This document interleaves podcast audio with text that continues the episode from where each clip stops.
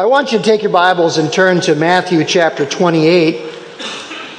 And you know that the end of Matthew is the wonderful Great Commission that Jesus gave to us. Uh, today we were planning to have a very special baptism out at the Presque Isle. Lord willing, we will have that baptism uh, three weeks from today on the 7th of August. Uh, when we have a baptism out at Presque Isle, it's a wonderful opportunity for us to uh, bring a message from God's Word on what baptism is all about. And this morning, as we prepare to read God's Word, and I'm thinking of myself out at the band shell today, uh, speaking to us out at the beautiful park the Lord has given to us. I want to spend some time looking at baptism and the Great Commission. And as we look at what Jesus has to say, what we're going to see is there are some questions that emerge about what baptism is all about in what Jesus says to us about the Great Commission. And so let me read for you, starting in verse 16 of Matthew 28. Now the eleven disciples went to Galilee to the mountain to which Jesus had directed them. And when they saw him, they worshiped him, but some doubted. And Jesus came and said to them, All authority in heaven and on earth has been given to me. Go therefore and make disciples of all nations, baptizing them in the name of the Father and of the Son and of the Holy Spirit teaching them to observe all that I have commanded you. And behold, I am with you always to the end of the age. Let's bow in prayer for just a moment. Lord, these are precious words to us because they come from the lips of our Savior. And we thank you that He is not only a wonderful Lord, a wonderful Savior, the God man, crucified, risen, resurrected, reigning and ruling and coming again. But he's also a very wonderful teacher. And we have the privilege, so many years after he walked this earth, to ponder his words, to know that the Holy Spirit that he sent into the world to continue his work guides us in our understanding so that He, the Spirit of truth, is able to take the things of Christ and make them real to us. We look forward, Father, to the baptism we will have in just a few weeks, and uh, we pray that in your good providence and in your uh, permission, we may have a sunny day on August 7th and have the joy of rejoicing as we see people following you in the waters of baptism. But teach us now, open our minds, help us to understand that we might love you and obey you and follow in your way for Jesus' sake. And all God's people said together, Amen. Now, as I think this morning, particularly on this issue of baptism, one of the questions that arises out of this passage is why is baptism important? And I think you know that in Jesus' ministry, he gave us a great commandment and he gave us a great commission. I won't ask you to turn there, but in Matthew 22, you have the great commandment. Somebody asked Jesus, What are the greatest of all the commandments? And he said, You are to love the Lord your God with all your heart, with all your strength, with all your soul, and your mind and he said, You're to love your neighbor as yourself.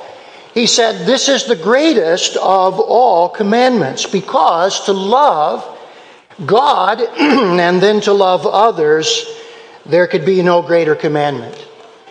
And then we know that Jesus in his ministry gave us a great commission. Uh, there are no less than five places where the Great Commission is found. Uh, this is the most uh, well known of the five. And the, the reason that our mission statement, which is on our walls as you come into our church, says, becoming Christ followers, is because that is the central focus of the Great Commission that Jesus gave when he said to make disciples. It is our marching orders. It is uh, really for us the central priority of our ministry. If there's one thing that we are to be sure that we are doing as a church, it is to be developing people who are becoming Christ followers, which is what a disciple is.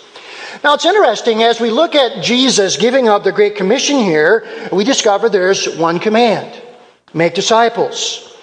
And then there are three actions go, baptize, and teach. I will never forget many years ago uh, hearing uh, Pastor W.A. Criswell from Dallas, Texas, who had pastored in that city for over 50 years being the first one that I ever remember explaining how this worked. He said that go, baptize, and teach are all participles that modify the main verb. Make disciples, then, is what we are to do. Go, baptize, and teach is to how we are to do it. Uh, in our home this summer, we started a, a, little small group, and there are 10 of us in that group. Uh, we've been studying this little booklet, Becoming a Disciple. And in the booklet, there is one of the best summaries of what this process is all about that I've ever read. Let me read it for you for just a moment. I've jotted it down here in my notes. To become a disciple of Jesus Christ means, first, to believe in the person and work of Jesus Christ, that is, to accept the gospel and to trust the Lord Jesus, who is the center of the gospel. Amen. Next, it means to be publicly baptized, identifying with Jesus and his message, and joining the community of faith, the local church. Finally, it means to receive the teachings which Jesus taught the disciples. That is the Great Commission. Now, you know what I discovered here, and this is so very interesting. Baptism is so important. Jesus made it the second step in the Great Commission. Have you ever thought of it like that? The second step in the marching orders of the church is to baptize believers. It even comes before teaching. Now, that does not mean it's more important than teaching. How many of you are glad to hear me say that?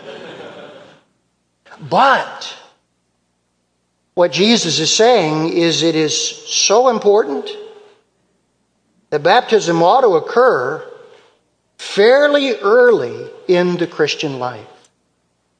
That's what Jesus is saying. If I were to ask us questions this morning and ask you for a response, what would you say? Is going with the gospel important?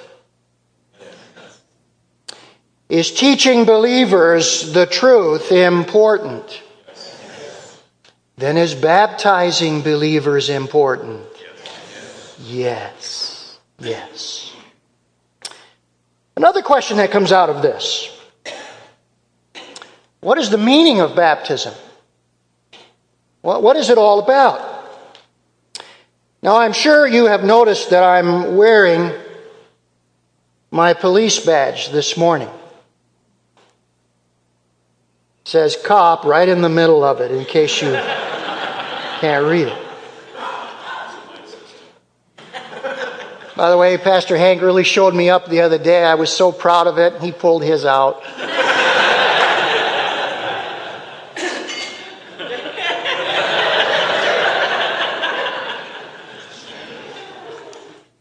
But I, I tell you this. Um, I went to two stores looking to see if I could find a, a toy police badge, and I, I couldn't find one in either. So I was over near Goodwill, and I thought, I'm going to go in there hoping there's a one in a million chance in the used toys there's a police badge. And there was. one.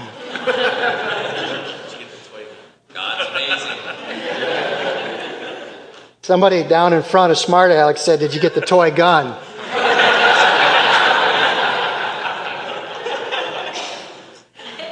this is an outdoor crowd, that's for sure. Now you say, Why am I wearing this? Well, I could say I'm supporting the police. Wouldn't that be reason enough today? Yeah. I could say it's also a reminder for us to be in prayer for Jeff Marker and the other officers that are in the riot control in Cleveland this week. But the reason that I'm wearing it today is um, I read a couple of weeks ago one of the best descriptions of baptism I think I've ever, ever read. Baptism is a badge of belonging. That's what it's intended to be. Now, if you were to look up the word badge in a dictionary, you would find this typically worn to identify a person. Uh, the verbal form of badge means to mark with a badge. Pastor Hank used to be a detective. Jeff Marker is a detective. Uh, and you know, a detective, to identify themselves, will pull out and show their badge. Now, Jesus knew the powers of symbols to teach, didn't he? He was the master at taking a symbol to teach very important truth. And he gave us a very powerful badge. He said, when you are baptized in water, it should be in the name of the Father and of the Son and of the Holy Spirit. Now, what Jesus was teaching then is baptism is the badge that we belong to the triune God. By the way, do you know that we are unique in the world? No one else has the triune God as their Father, Son, and Holy Spirit. That's only true of Christians. So Jesus said, I want you to be baptized as Trinitarians because Father, Son, and Holy Spirit have been revealed as three persons in one God. And think of what happens when we believe. The Father adopts us into His family. The Son becomes our Savior, and He washes our hearts clean from all of our sins. The Holy Spirit comes to live within us. He indwells us, transforming us with a new life, and we belong. We belong. But did you know there's more here? Baptism is done by other believers to us. Jesus said, baptizing them.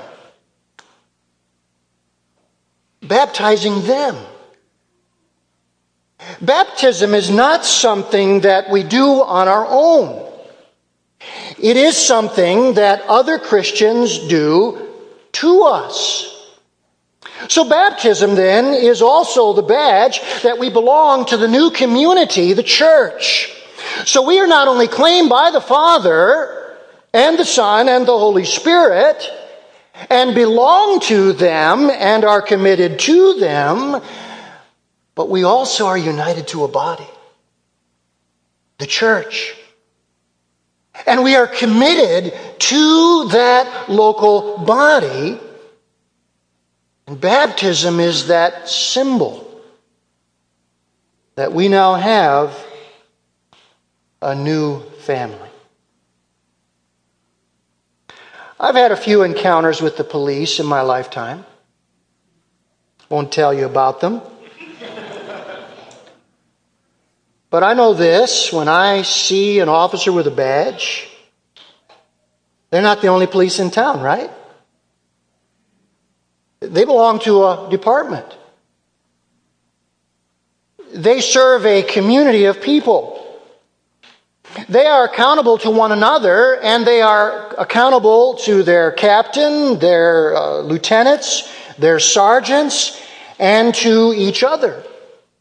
In fact, I did a little checking this week, and did you know that the police have an oath of law enforcement honor? Did you know that? Uh, every officer takes an oath. And here's what that oath is on my honor, I will never betray my badge, my integrity, my character, or the public trust. I will always have the courage to hold myself and others accountable for our actions. I will always uphold the Constitution, my community, and the agency I serve. What does that badge represent? It symbolizes a commitment to the department and to the community. Why is Officer Jeff Marker and the others in Cleveland?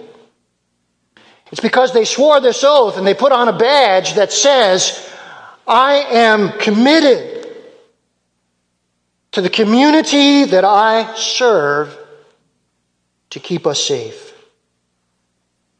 And baptism is like that badge.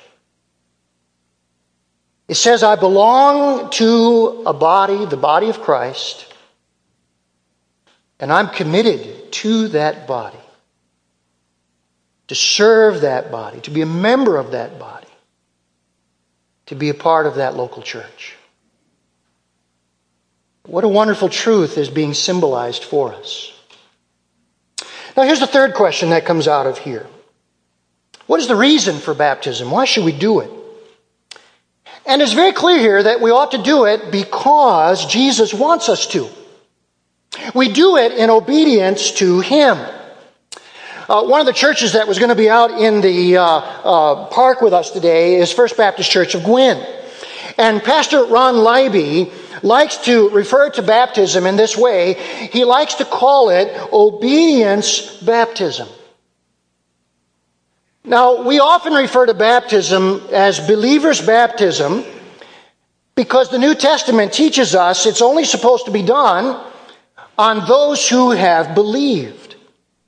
But I love this concept that Pastor Ron has, obedience baptism. That's another way of referring to it because we are obeying Jesus.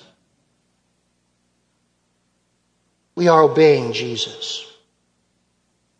Um, J.I. Packer, who wrote the bestseller Knowing God, also wrote a book entitled Growing in Christ. And uh, uh, Pastor Leiby would love what um, uh, J.I. Packer said in that book because he would put himself in the same company as Ron Leiby. Listen to what J.I. Packer said about baptism and growing in Christ. He said, For baptism is among Jesus' commands. He sent his followers to disciple all nations, baptizing them in the triune name. So a church that did not require baptism and an unbaptized Christian who did not ask for it would be something of a contradiction in terms. The root reason for the practice of baptizing is to please Jesus Christ our Lord.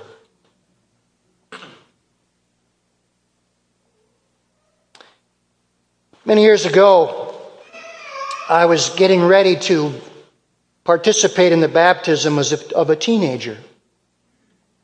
Uh, this was a young man that was a part of a family of three kids, and uh, they essentially were in a very chaotic home. And so, an elderly woman in our church, Hazel Turns was her name, took in these kids as their foster grandmother. It was a real labor of love. As we uh, got ready to baptize the oldest, uh, Lewis is his name, as we were preparing for it, we asked him, Lewis, why are you being baptized? You know what he said? He said Jesus was baptized.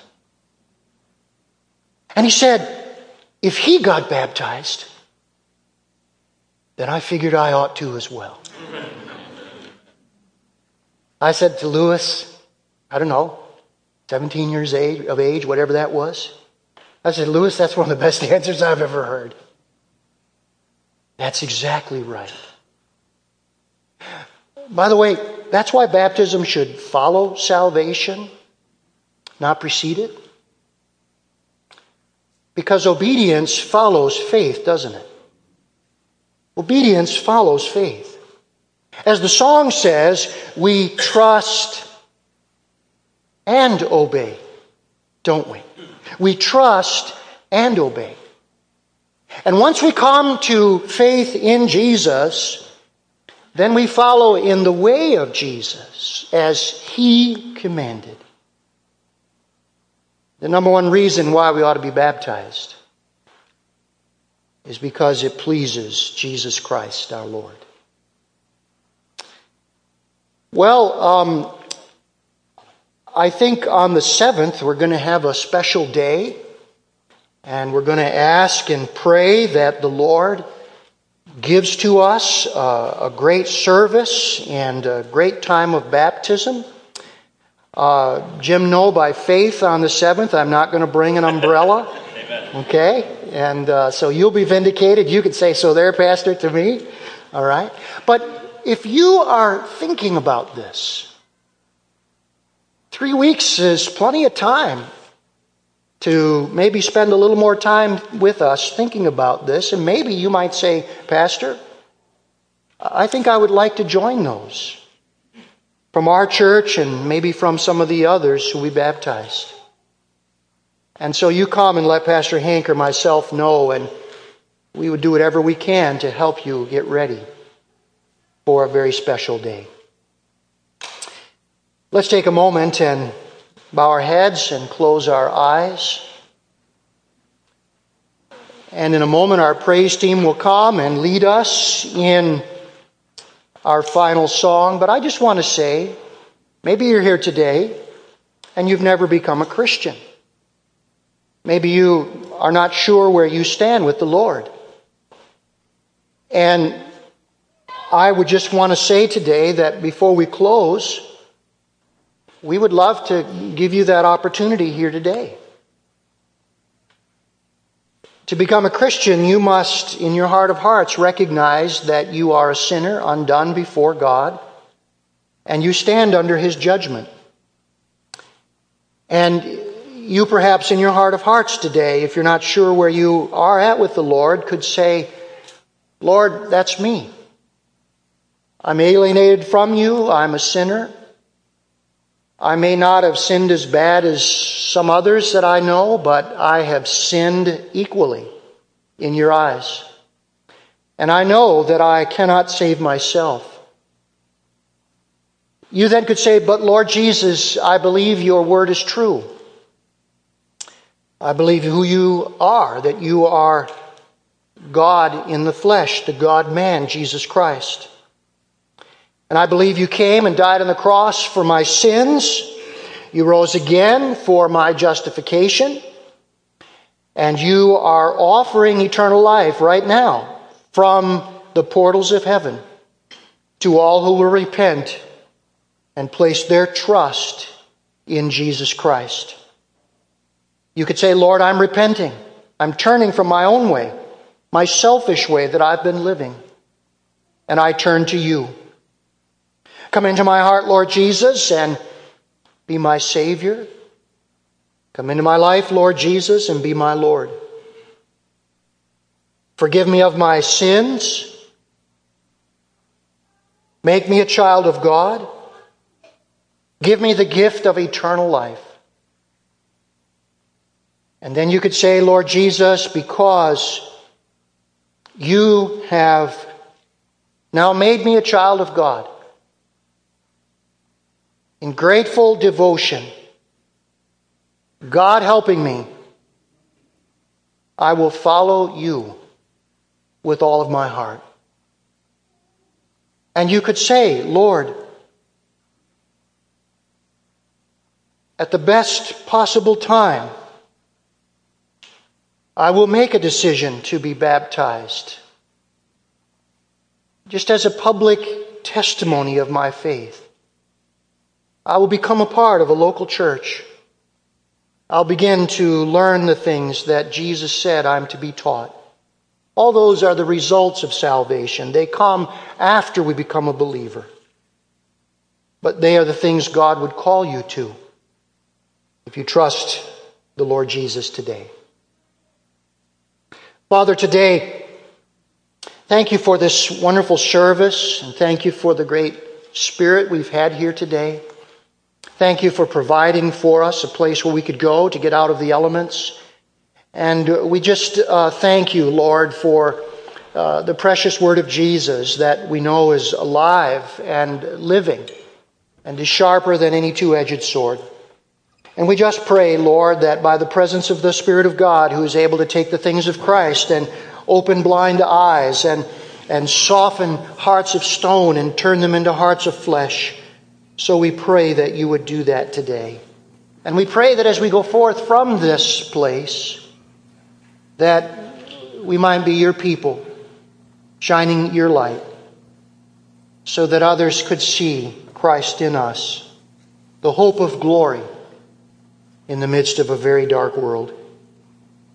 And Lord, again, I do pray for Officer Marker. I pray for the others in Cleveland. I pray for all of our police. Father, we appreciate them. We're grateful that they're out there every day in harm's way so that we can live a, a peaceable and a quiet life. And we thank you that you have ordained their position. And so, Lord, today, keep them safe, encourage their families, and we just pray that we might do what we can to communicate how grateful we are for their work. Uh, so, Lord, until we see our brother Jeff again and the others safely home, we pray now for your providential care. For we ask it in Jesus' name.